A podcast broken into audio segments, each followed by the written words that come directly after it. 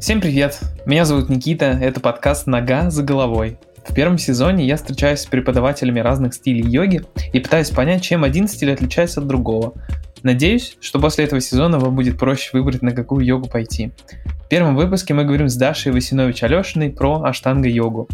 Аштанга-йога, или как она еще называется, аштанга-виньяса-йога, это динамическая практика, во время которой выполняется фиксированная последовательность асан, то есть физических форм.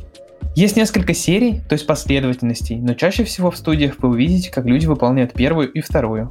Третья, четвертая и далее – это уже advanced уровень, который, наверное, становится доступным после нескольких десятков лет практики. Первая серия включает в себя физические формы стоя и сидя, практически все из которых держатся 5 дыханий. Между асанами выполняется виньяса, то есть определенная связка, также в виде движений. Как их выполнять и на что обращать внимание, вам расскажет учитель, к которому вы придете. Как начать заниматься этой йогой, как выглядит класс и что ожидать от них, обсудим сегодня с Дашей. Привет! Я вообще очень рад, что мы с тобой записываемся, потому что Аштанга моя практика. Я зависал тут на сайте индуистской общины э, российской два дня. Так получилось, я случайно наткнулся на этот сайт. И мне вторую ночь уже снится, как меня посвящают в аштангисты. И это совершенно абсурдный сон, что мне надо заходить в шалу и делать какие-то сури намаскары под определенный счет, Шала – это место, где занимаются йогой. По-простому, это йога-студия. Сурья Намаскар – это базовые упражнения в йоге. В аштанга-йоге их традиционно выполняют первыми. Дословно с санскрита переводится как «поклонение солнцу». Оно также в целом выглядит, можете посмотреть в интернете и кто-то стоит и говорит, о, вот это правильно, но все равно недостаточно, приходи завтра. И мне не дают практиковать, потому что я не посвящен в штангисты. И вот эта вселенная, знаешь, она на, нагромождала, кажется, перед нашей с тобой записью вот это вот во мне ощущение важности. Очень забавно. Да, бывает такое. Кому-то часто снится Майсор, когда не можешь поехать. Тебе начинают прям преследовать эти сны. Ты приехал, заселился, пошел к Шарату, Шарат тебе снится. Майсор – это город в Индии, в котором зародилась традиция аштанга-йоги. Один из двух типов занятий в аштанга-йоге также называется майсор, но об этом чуть позже. Шарат Джойс – это внук основателя традиции аштанги-йоги Патапхи Джойса. Сейчас он проводит занятия по аштанга-йоге в Майсоре в Индии. Также он выдает авторизацию преподавателям аштанга-йоги. Говоря по-русски, благословляет их преподавать аштангу у себя дома. Это прикольно. Расскажи про себя, пожалуйста, чуть-чуть, вкратце. А, ну, если прямо вкратце, я тоже думала, какие бы вот вкратце о себе вещи можно было бы сказать. Наверное, то, что я родилась в очень маленьком городе в Иркутской области, и у нас не было ровным счетом ничего, кроме одного кинотеатра и музея часов. Я начала заниматься танцами, потому что мне доктор сказал, что у меня сильное искривление там спины, и что там мышечный кор очень странный, поэтому, девочка, иди-ка ты занимайся. Вот, и я пошла заниматься танцами, и танцевала достаточно долго. Мне попался очень хороший учитель, которая, ну, так строго прямо преподавала. Потом я в 15 лет приехала в Москву, поступила в училище хореографическое. Но так как я была уже, ну, так скажем, старая для, для этого, там поступают в 9 лет, а я приехала в 15. И меня, конечно же, взяли только на народное отделение. Вот, и потом через два года я получила травму и, собственно, ушла mm. из училища, да, и начала работать, э, вести какую-то обычную жизнь, но вот меня посетила тема с йогой. Я очень долго думала, наверное, года четыре я ходила и думала, так, мне нужна йога мне нужна какая-то йога, но я не знала, какая. И в какой-то момент я увидела видео на Ютубе. По-моему, это была Кина Макгрегор, я не помню точно. Там были хендстенды, какие-то вообще нереальные прогибы. Хотя я видела, как там девочки, например, с балетного отделения, они делали достаточно сильные всякие гибкостные штуки. Но так как мы были народниками, нам, наоборот, говорили, не делайте всего этого, потому что вам нужен, как бы, вот как сейчас я понимаю, коры, прыжки. Другая совсем техника. И я как бы видела в училище, но я думала, что я я не способна вообще на такое, ну это вообще как-то слишком. Тут я замечаю вот это видео, думаю, ну ладно, хорошо. И как-то оно мне врезалось в память, и что-то не было ни времени, ни денег, ни как-то подстроить под свою жизнь йогу, было странно, типа, ну ладно, потом. Я работала много в ресторанах, даже в клубе ночном, потом перешла в офис, и вот, в общем, полтора года в офисе, в большой компании международной, я спеклась. И вот в тот момент я там пошла на йогу, то есть я села и начала искать, аштанга-йогу конкретно. Потому что вот увидев вот это видео, я поняла, что больше я ну, не представляю другой йоги. Какой-то такой вот, да, типа там кундалини, может быть, или еще какая-то такая. Я поняла, что для меня вот аштанга будет. И все, я начала искать учителя. Я искала по описаниям, по фотографиям, очень долго смотрела на разные сайты, центры. Э, вот. И, наверное, год, мне кажется, я вот пыталась как-то подобрать свое расписание, плюс расписание в этих йога-студиях, и плюс еще учителя. То есть я действительно перебрала всех в Москве, кто был, вот и вот так вот визуально. Вот. И я помню, что у меня остановился выбор между Наташей Сениной и Сашей Смиркиным. И вроде бы мне удобнее было бы ездить к Наташе, но так как у нее не было вообще вечеров, а я не могла с утра, у меня бы метро, оно не успевает открываться к тому моменту, как они начинают практиковать, и, ну, и я бы не успевала. А у Саши были вечерние, и я думаю, ну, с чего-то надо начинать, а вечерние были прям сильно вечерние, типа там, по-моему, в 7.30 начиналось, и, по-моему, даже 8. Ну, то есть я приезжала, еще сидела в центре, там, наверное, час читала, и потом только занималась. И вот так начала практиковать у Саши Смиркина. Наверное, полгода я занималась только лед-классами, наверное, два раза в неделю, максимум три. LED от английского слова to lead, то есть ведомый класс. На нем все делают одно и то же под счет преподавателя. Иногда что-то пыталась сделать сама, но это было крайне сложно, то есть я прям не могла себя заставить. И в какой-то момент вот я поняла, что все, я хочу уйти из офиса, я больше так не могу, находиться вот прям привязанным как бы постоянно к одному месту, и ушла и начала ходить на ранние утренние майсоры. Постепенно увеличивала количество практик в неделю. То есть сначала было три, потом четыре, пять. Шестой день был, наверное, самый сложный. Меня постоянно выбивало из него. То есть прям очень сложно было именно шестой добавить. Майсор-класс класс, названный в честь города в Индии, это класс самостоятельной практики. На нем каждый делает свою работу, а учитель правит. Похоже на тренировку в тренажерном зале, когда тренер подходит и правит вашу технику. Расписание обычно шестидневное, то есть это 6 занятий в неделю. Почти каждый день. В дни полнолуния или новолуния традиционно занятий нет. Из шести занятий в неделю 4 или 5 будут майсорами, а один или два будут лет-классами. Не значит, что как только вы придете на штанга-йогу, вам нужно сразу начать заниматься 6 раз в неделю. Э, ваш преподаватель скорректирует ваше расписание и подскажет, с чего начать и сколько раз ходить и заниматься йогой. Вот, и как только, наверное, я вот зашла в класс, первый вообще мой майсор вот э, в Москве, я прям подумала, блин, вот это, вот это работа. Я хочу работать так. я не знаю, что меня так вдохновило. Просто вот этот вот именно поток, наверное, то, что практики, они сами занимаются, и ты как бы их просто направляешь. Чем-то мне это очень сильно напомнило там в детстве, как мы занимались. То есть э, преподаватель ничего сам не показывает, он просто говорит, что вы делаете, и вы пашете все вот там прям два часа самостоятельно, но под присмотром и направлением, как бы, получается, учителя. И у меня, видимо, такая вот флешбэк произошел какой-то. Я поняла, что это вот очень как-то созвучно. Как-то так все началось. То есть получается, что Аштанга настолько врезала себе в память, что через 4 года ты ее вспомнила. Ты же не занималась вот эти все 4 года с момента, как ты посмотрела видео с Кино да. до да. занятий с Сашей Смиркиным. А у тебя не было желания попробовать там хатху или какую-нибудь виньясу? Вообще не было, да? Вообще не было, потому что я вот, когда я только первый раз пришла на класс, эм, на LED-класс, Конечно, так не рекомендуют приходить, но в целом я была, ну, я думала, что я готова. После двух лет классов я прям умерла, то есть я прям сильно заболела, хотя не было никаких предпосылков, и болели мышцы, и я прямо слегла с температурой, но это был интересный челлендж. Я прямо уловила вот этот, знаешь, поток, направление учителя, и все делают. То есть ты как-то вовнутрь себя погружен настолько, что тебе ну, как бы не нужно ни на кого смотреть. Вот это мне очень понравилось. И у меня не было такого, что я хочу попробовать какую-то другую йогу, потому что аштанга закрывала все абсолютно мои потребности, которые вот для меня тогда были очень важны. Слушай, это классно. А как ты думаешь, мне всегда казалось, что аштанга подходит только определенному типу людей. Ну, потому что она напоминает, вот Маша Шалимова по-моему, то ли в недавнем интервью, то ли еще где-то, она говорила, что это похоже на армию. То есть ты приходишь, у тебя есть устав, у тебя есть первая серия, ты не можешь делать что-то вне этой первой серии, ты там ни о каких, не знаю, красивых шпагатах или еще о чем-то вообще речи не идет, еще там, не знаю, лет цать условно, да. Вот это, знаешь, такая жесткая структура, она не отпугивала тебя? Ну, на самом деле я пришла, и когда меня правили, я подумала, боже мой, насколько это мягко, насколько это вот прямо забота какая-то и такая вот. То есть нет, для меня было наоборот, а, потому что в училище было очень жестко. Ну то есть там могли скакалками прямо лупить.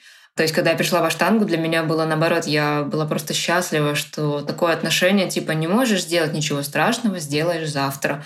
И ты в таком шоке, у тебя прямо э, искренне такие слезы наворачиваются, ну, как бы удивление. И здесь очень много зависит от преподавателя. Когда я вот была в Майсоре первый раз, я думала, что будет все жестко очень, все будет э, как бы так сурово.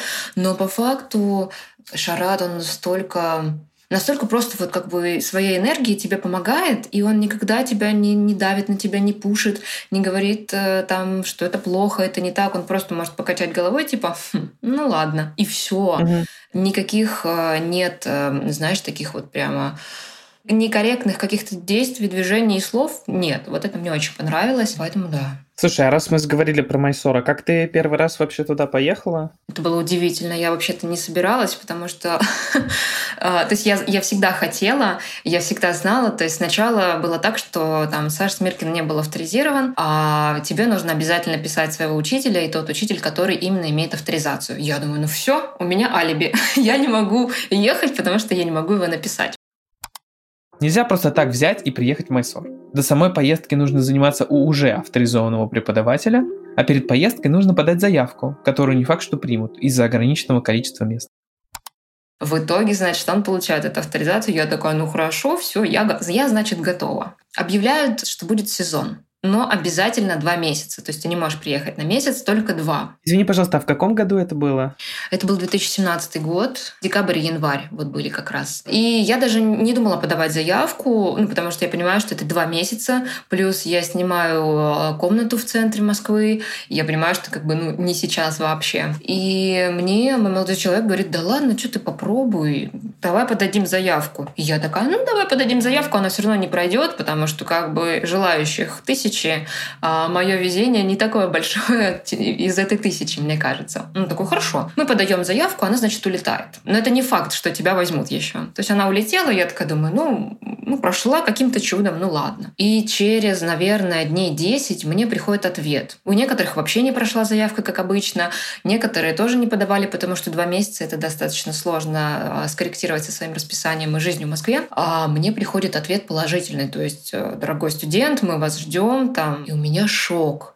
Я еду в метро, и у меня такой шок, у меня наворачиваются слезы радости, и такой тревоги, потому что ты понимаешь, что тебе нужно так много всего скоординировать, и чтобы все случилось. Но в итоге получилось так, что я поехала на три месяца. Еще один месяц я ездила по Индии и провела йога-тур а, совместно с еще одной преподавательницей. То есть все сложилось так, как должно было быть. Почему-то у меня возникла там еще дополнительная работа, случился йога-тур, то есть все прямо сошлось. И это было настолько удивительно. Я смогла пересдать комнату там на несколько месяцев э, девочкам. То есть все сошлось. И я действительно верю вот в этот вот мэджик, да, который случается, когда ты а, как-то соприкасаешься даже мысленно с Индией. Майсор Мэджик.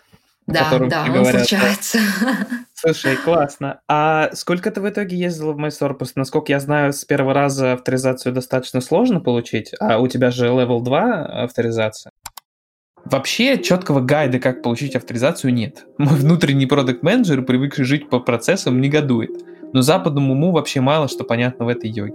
Некоторые преподаватели получают авторизацию как Даша за три поездки, а некоторые за 5-6 сезонов в Майсоре. Более того, авторизации обычно выдаются постепенно, то есть сначала учитель может преподавать только первую серию, потом вторую и так далее.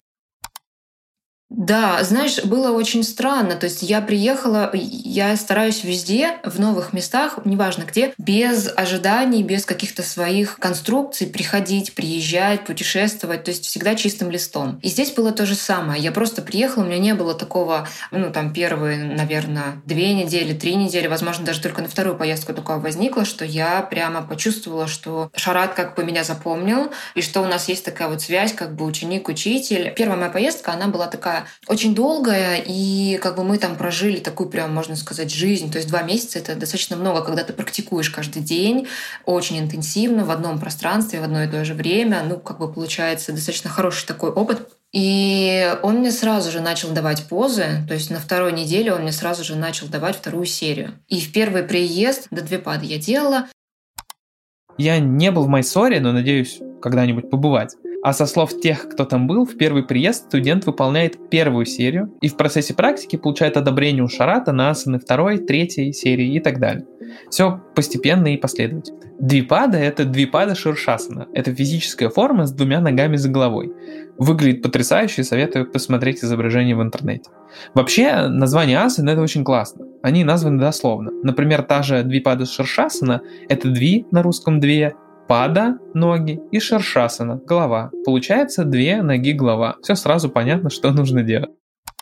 На второй приезд он мне тоже очень быстро все давал. Я делала дома юрасаны. Э, я ездила второй раз, я ездила на один месяц. А я, значит, сделала дома юрасаны, и вот третий раз я приехала, он мне все окончательно выдал.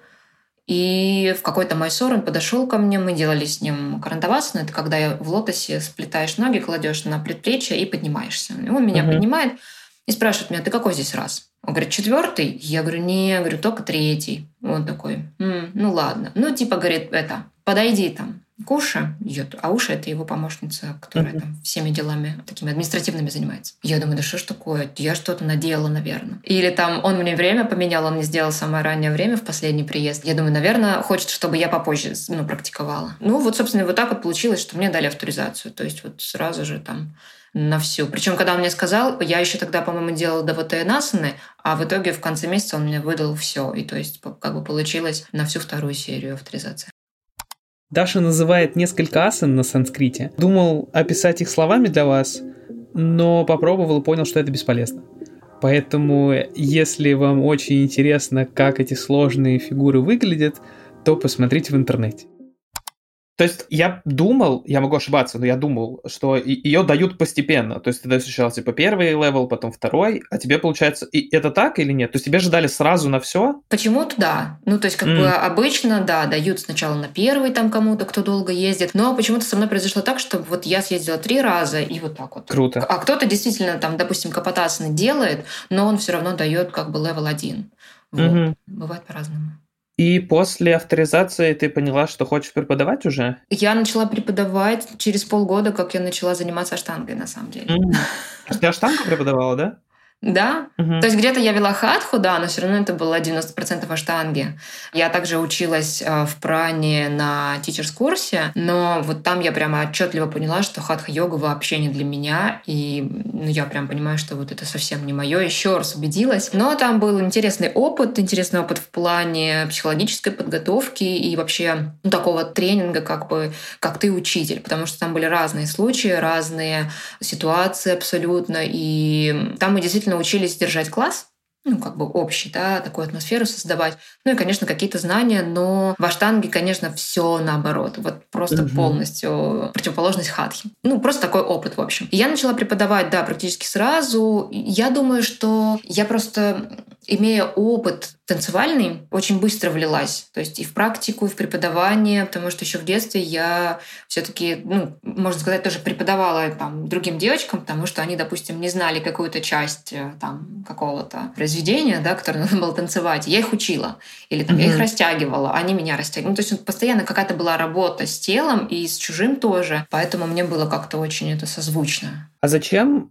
Ну, сори, закромольный вопрос, но в целом тогда ехать и получать авторизацию, если ты без нее преподавала, ну, понятно, что это какой-то там отличительная черта для человека, ну, возможно, который ищет преподавателя, и он видит, что если преподаватель авторизован, то, наверное, с большей вероятностью тому можно доверять, но по моему опыту, опять-таки, я могу ошибаться, но по моему опыту очень много вот на вот этих личных взаимоотношениях ученик-учитель выстроено, потому что если у вас как бы, ну, шестеренки не сходятся, то будет очень сложно заниматься. Просто я занимался у неавторизованного преподавателя очень долго, вот, и в целом супер доволен был, и особо до конца сейчас не понимаю при выборе преподавателя, нужно ли на это ориентироваться или нет. Вот что ты думаешь? Ну смотри, с авторизацией очень интересно. Я бы сказала, что это дополнение, потому что, типа, вот есть диплом, например, да, есть диплом у того же там одного врача и у другого врача, но они могут быть абсолютно разными и абсолютно по-разному, да, помогать людям. Здесь практически то же самое. Авторизация — это твое подтверждение того, что ты коснулся этой традиции, коснулся этой парампоры и ты знаешь все нововведения, которые были. Например, там убираются какие-то позы, добавляются. Сейчас, допустим, вот последний раз я была, Шарат добавил пранаяму, например, да, перед тут плутхи. Парампора. Традиция передается по парампоре, то есть в переводе по цепи от учителя к ученику. Так в свое время Шарат получил традицию от Потапхи Джойса, который получил ее от своего учителя. Пранаяма – это дыхательное упражнение, а утплутихи – это последняя асана первой серии, в которой ученик поднимается на руках со скрещенными ногами на 10 дыханий. То есть это твоя актуализация практики и то, что ты идешь как бы в ногу с э, парампорой, да. А, но, опять же говорю, очень знаю много случаев, когда авторизированные преподаватели травмировали сильно людей. То есть это не играет роли. При выборе преподавателя, мне кажется, важно вот именно, ну, как я вот, допустим, да, выбирала. Мне было не важно, что у него нет авторизации. Просто почему-то я почувствовала, что вот к этому человеку я могу пойти. Наоборот, очень, когда много расписано каких-то регалий, меня это отталкивает. То есть как бы я думаю, что человек постоянно где-то пытается что-то урвать, и у него, возможно, меняется постоянно точка зрения. Вот. Но когда ты в своей практике ездишь там, да, условно, к одному и тому же учителю, у тебя вырастает более глубинное понимание и сами самих поз, и самой практики, и, возможно, даже понимания жизни. То есть вот для меня это вот как-то так. Я понял, круто. Слушай, ну расскажи, очень интересно, пожалуйста, как ты подходишь к ребятам на занятиях. Особенно, наверное, интересно к новичкам. Я начинал Майсор у нескольких преподавателей. Ну, то есть приходил и как бы менял, пытался понять, где мне uh-huh. хочется заниматься и у кого аштангой. И вот все по-разному подходят. И очень да. часто, мне кажется, в первую очередь, это влияние учителя, наверное. Вот. Ну, ну, ну и в целом тоже обстановки. Вот у кого не очень много людей на занятиях,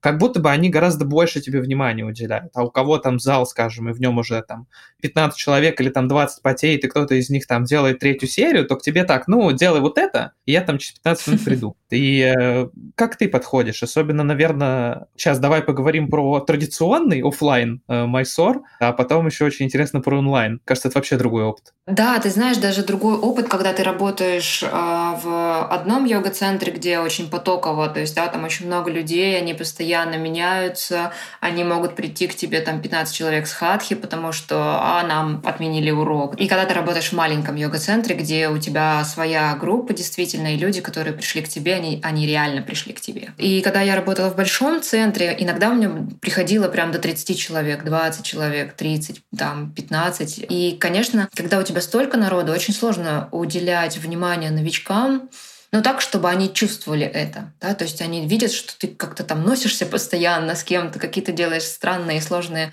вещи. Возможно, конечно, это кого-то может оттолкнуть. Но я всегда, в принципе, вот, ну, мой стиль не меняется, если это много, мало человек, неважно. Я всегда стараюсь мягко подойти. То есть сначала узнать, во-первых, у человека, на что он готов, на что он способен и почему он вообще пришел на Майсор, а потом мы уже с ним начинаем работать. То есть я сначала с человеком работаю, даю ему, допустим, Сури Намаскар, спрашиваю ему, понятно, непонятно, он повторяет самостоятельно. Потом я к нему возвращаюсь еще там через один круг, через два круга, да, запомнил, запомнил, идем дальше. То есть там разбираем дыхание, для чего дышит, почему. То есть я стараюсь, допустим, если это первый майсор вообще в жизни человека, дать ему максимально понятные, простые комментарии, и максимально простые движения, даже без названия поз, потому что ну, для него это все равно стресс. А когда мало народу, например, я, конечно, чуть больше уделяю внимания. Это ну, понятно. Да? И первый урок, в принципе, у меня длится не больше часа для новичков. Потому что действительно им сложно. Им сложно по вниманию, по физике сложно. Кому-то вообще там не гнется ничего, да, допустим. Поэтому я стараюсь мягко их ввести в практику, вот не нагружать и не кидать вот так листочек и типа делай сам. Вот, потому что это очень сильно отталкивает, и мне кажется, важнее всего вот в практике найти учителя, который тебя будет вести, собственно говоря. Поэтому я вот стараюсь максимально сразу, конечно, уделить внимание. А ты советуешь приходить первый раз на Майсор или на лет? Я, ну, насколько знаю, все советуют приходить на Майсор, но я попал через лет, э, чуть не умер после этого, потому что это была фул виньясана. Я тебе говорил уже. Uh-huh, да. Вот. И я не особо представляю, честно, если бы я пришел через Майсор, остался бы я или нет, потому что мне настолько задело мое эго, что я могу не... Я, я Виньясе, что я через час уже умер, и все мое спортивное прошлое, оно там, как бы мне штанга сказала, давай, э, учись, дружок, через, может быть, лет 15 у тебя получится не умереть. И, и я поэтому такой, ну, мы посмотрим, кто не умрет. Вот э, ты, ты советуешь все-таки начать вот самостоятельной такой, ну, полусамостоятельной практики с Майсора или, или прийти на лет, как бы окунуться в атмосферу, понять вообще, что это такое, и потом уже принять решение? Ты знаешь, да, вот у меня было то же самое. Я думала, что у меня 10 лет за плечами там танцевального такого серьезного опыта. Думаю, сейчас приду, все сделаю. И я сделала, конечно, но я на следующий день не встала вообще. Я такая, это что сейчас было? То есть для меня это был вообще супер опыт. И я поняла, что это, вот это реально для меня, потому что здесь приходится работать. А здесь настолько интенсивная практика, что она так сильно и быстро тебя двигает к каким-то результатам, даже не то, что как бы по форме, а чисто взаимодействие тебя с самим собой, да, со своими какими-то трудностями и сложностями. Поэтому даже не знаю, сложно советовать. Если есть, да, там хотя бы плюс-минус какое-то действительно спортивное прошлое, можно с леда начинать. Но если нет, то, конечно, лучше с майсора. Но всем, конечно, советую всегда хотя бы посмотреть лед-класс на ютубе, что это такое, как это должно выглядеть. Особенно там, да, какие-то старые записи, когда они там за один вдох-выдох прыгают туда-сюда просто, ну, как бы на одном дыхании, да, вот это, конечно, завораживает. Я думаю, что на Майсоре, наверное, да, мне первое бы время, мне кажется, было бы сложно, потому что вот на LED-классе именно ты ловишь вот этот поток, ощущения и вот этот драйв. Угу. Потому что на Майсорах, ну, как бы, да, они не понимают сначала, что это такое. А как ты думаешь еще вот в плане может быть, темперамента или увлечений, кому может аштанга подойти. Понятно, что, ну да, там, в идеале она йога там для всех. Мой преподаватель, который очень долгое время ходил, он говорил, что там, очень многие считают, что штанга-йога мужская практика, но на самом деле это не так. Она может быть какой захочешь для тебя, в зависимости от того, как бы, какое ты отношение к ней выработаешь. Но мне кажется, что опять-таки, э, я могу ошибаться, но есть определенный темперамент людей, кому, например, аштанга совсем не подойдет. Вот как думаешь, есть ли какая-то здесь корреляция, или все-таки действительно она для всех, и просто кто ей не занимается, тот не распробовал, что-то не понял? Ты знаешь, есть такая фраза, естественно, йога не может заниматься только ленивый. И это очень обширное понятие именно лени, да, потому что у меня есть, допустим, ребята, которые, ну, если бы я им сказала, что они делают аштангу, они, наверное, были бы в шоке. Но они просто не знали, что они делали аштангу, по сути. Вот, и как бы вот так вот у них началось, что они просто начали делать, и все. Здесь очень много зависит, эм, ну, правда, вот от подхода. Допустим, у меня первые там годы я очень жестко себя прям физически нагружала, очень сильно, и из-за этого как бы немножко развалилась. И сейчас я более мягче к себе отношусь, мягче к людям и понимаю, что эта практика действительно должна быть не какой-то спринт, то есть ты позанимался и все. А это надолго. Поэтому здесь, наверное, играет роль действительно преподаватель. Каждому человеку можно найти подход и действительно адаптировать аштангу под каждого. Просто, возможно, повременить с ледом, а так, в принципе, всем. Единственное, что по состоянию здоровья. То есть, если есть какие-то грыжи, то тогда, конечно, это только майсор, это только индивидуальный подход. Но, опять же, у меня есть ученики, у которых были такие проблемы, они успешно практиковали и практикуют до сих пор. Просто нужно с головой и вот от лени избавиться. Слушай, а вот раз мы заговорили про лень, это вообще же очень интересный вопрос. Как ты находишь вот эту грань, где лень – это лень такая, что «Ой, я не хочу вставать на коврик и не пойду», и она просто лень, потому что лень,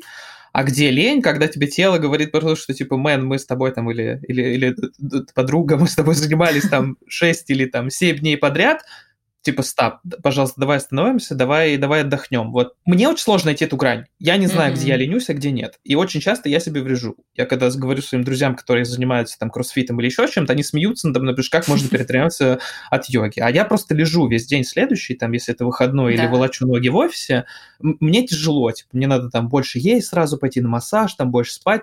Ты нашла какой-то, вот, не знаю, может быть, какой-то маркер, который отличается одна лень от другой? Или как это понимать вообще? Ты знаешь, скорее всего, у тебя такая же проблема, как у меня. Э, у людей, которые занимались серьезно спортом, либо каким-то физическим таким трудом, у них снесено напрочь вот это вот ощущение, что стоп, надо остановиться. У тебя нет вот этого вот как бы переключателя на работу и на отдых. Ты все время просто втопил и пашешь.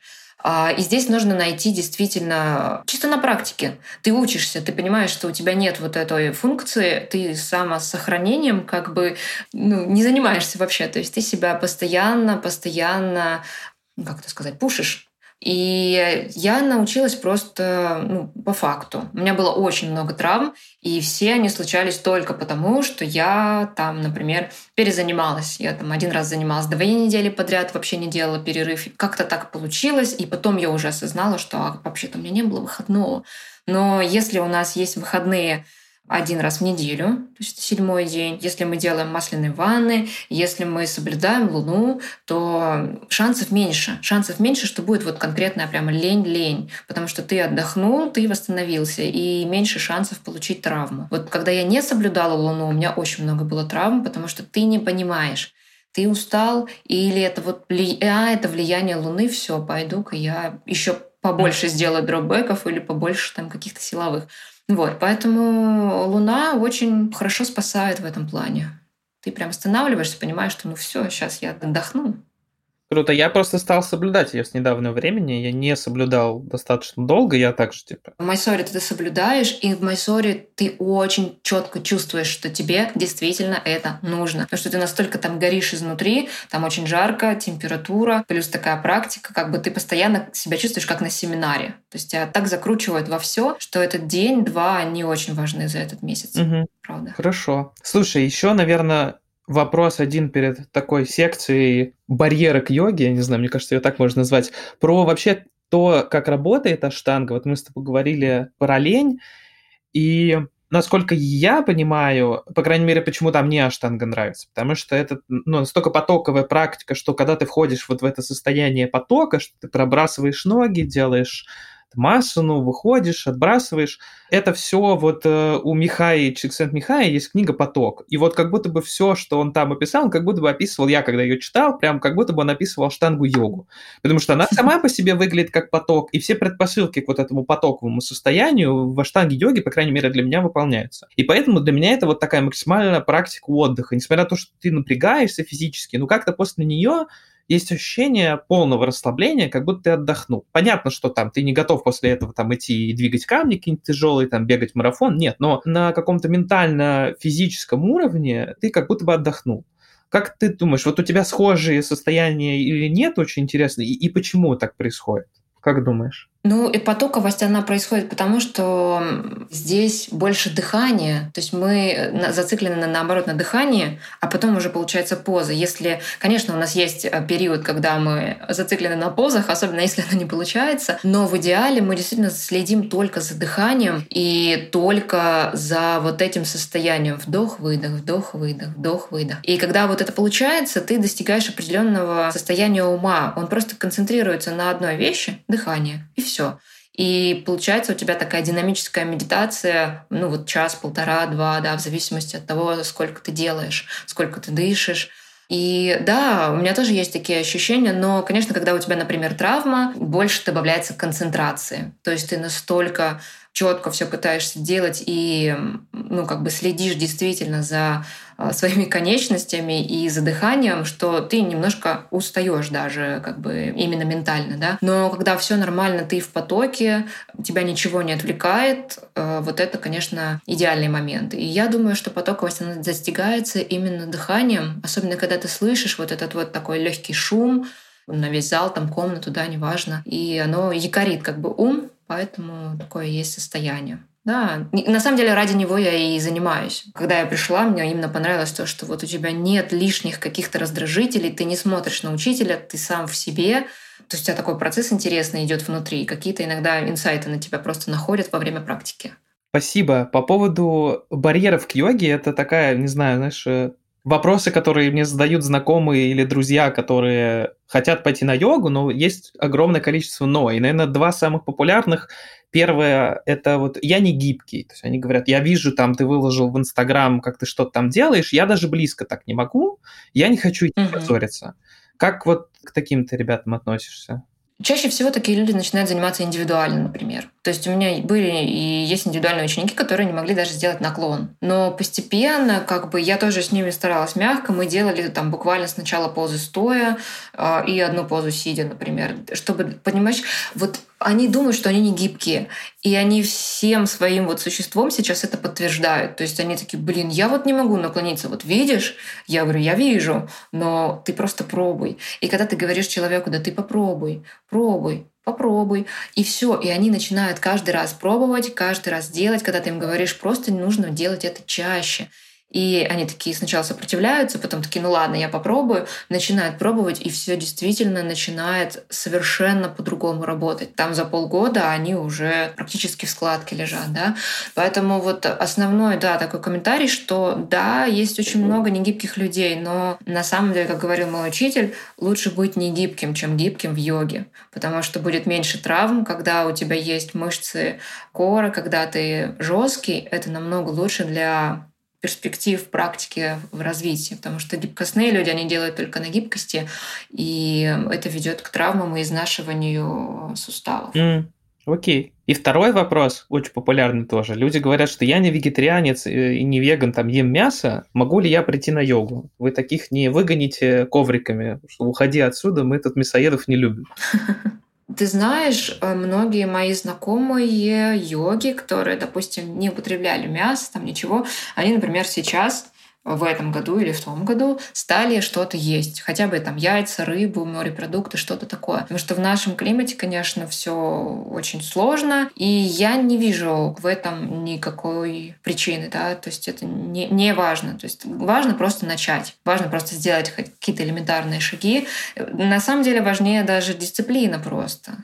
То есть вот это вот, наверное, уже какой-то второстепенный будет момент, а вот встать реально утром и прийти, вот это сложность. Угу, угу. То есть не в питании самое главное. А вот раз мы тогда не проговорили про утро, но вот да, вот эти майсоры, они же, они же начинаются утром. Я насколько понимаю, там, это традиция, там, которая пошла из Индии. Ну, ты же сама говоришь, что начинала заниматься вечером, и в целом, если человек хочет заниматься вечером, кажется, ничего в этом страшного нет, просто нужно найти какого-то преподавателя, который готов вечером вести майсоры. Или все-таки с утра какая-то другая практика в плане ощущений и тела, нет усталости mm-hmm. какой-то накопленной за день. Ну смотри, так как мы работаем с внутренними органами, по сути, получается, да, все скрутки, давление пяткой в живот и прочее, конечно, лучше делать на голодный желудок мы, может быть, первое время не чувствуем, но там идет очень сильное воздействие, и не очень хорошо, когда мы, даже если мы там поели 4 часа назад, все равно уже многие процессы произошли в кишечнике, и он уже как бы в другом немножко режиме. Это первое. Второе, вечером тело очень гибкое, и можно себя легко перетянуть. Третье, меня очень сильно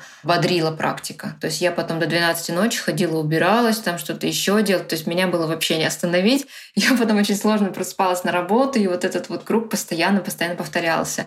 И я понимала, что ну, мне сложно вот так вот. И действительно я чувствовала, что я очень гибкая вечером. То есть, ну, прям мне очень сложно было удержать себя, очень сложно делать какие-то силовые там отбросы, пробросы, фиксация поз.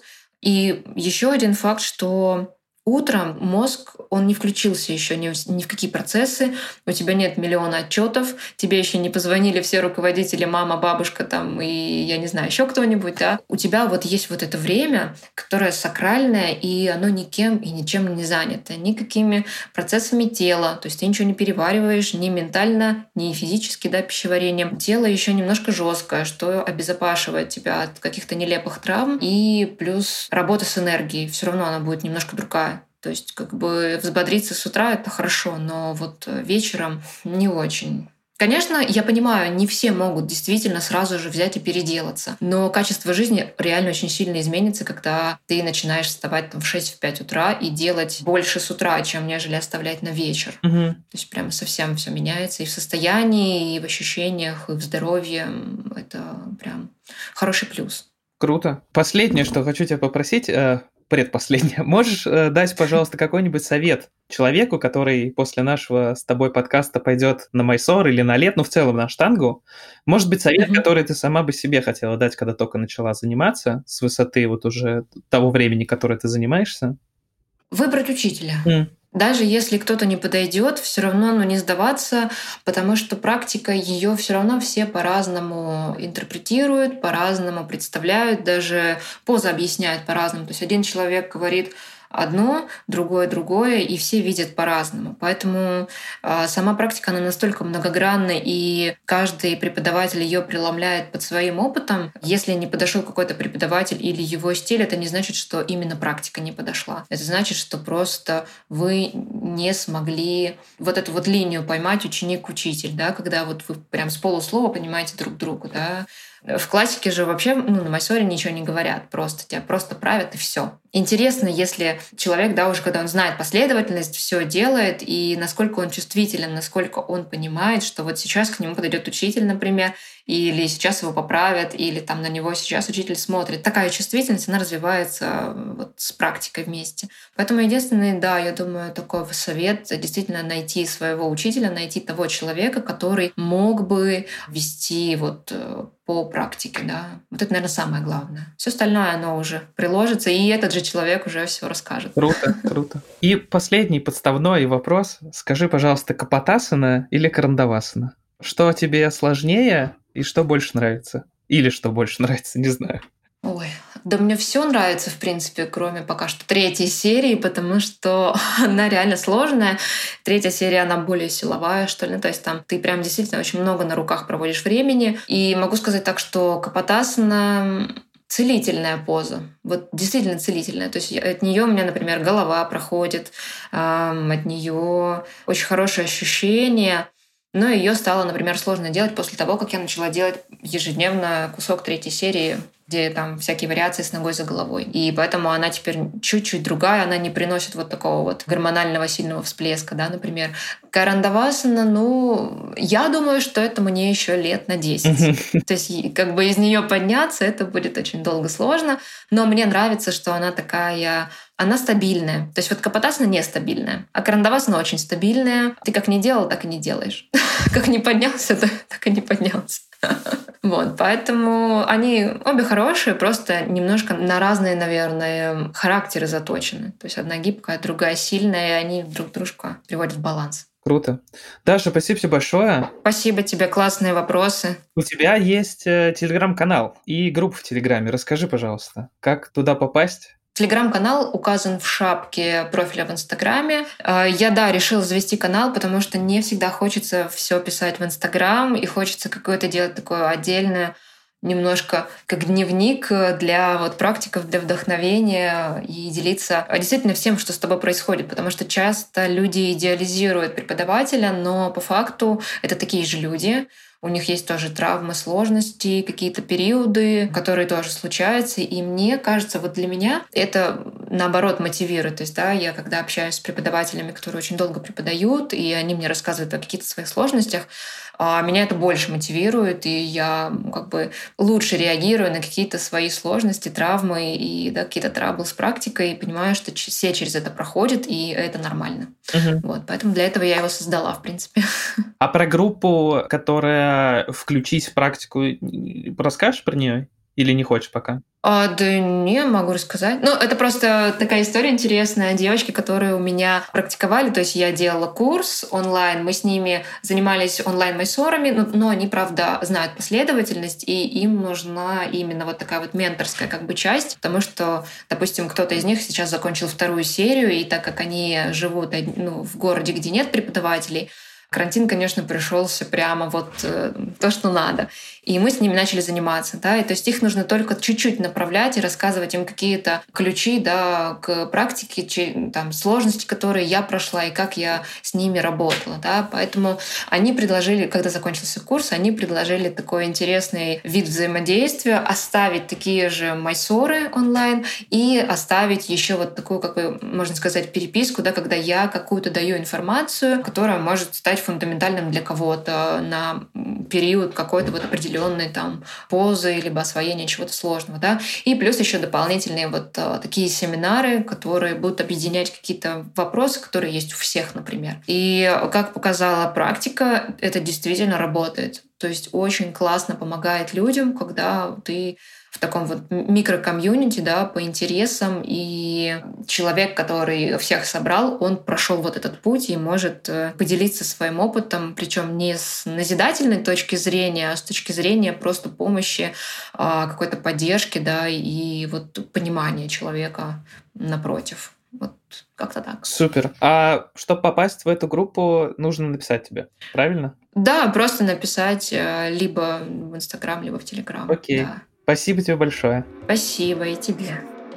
Это был подкаст «Нога за головой» и Даша, преподаватель аштанга-йоги. Подписывайтесь на Дашу в Инстаграме и обязательно приходите к ней на класс.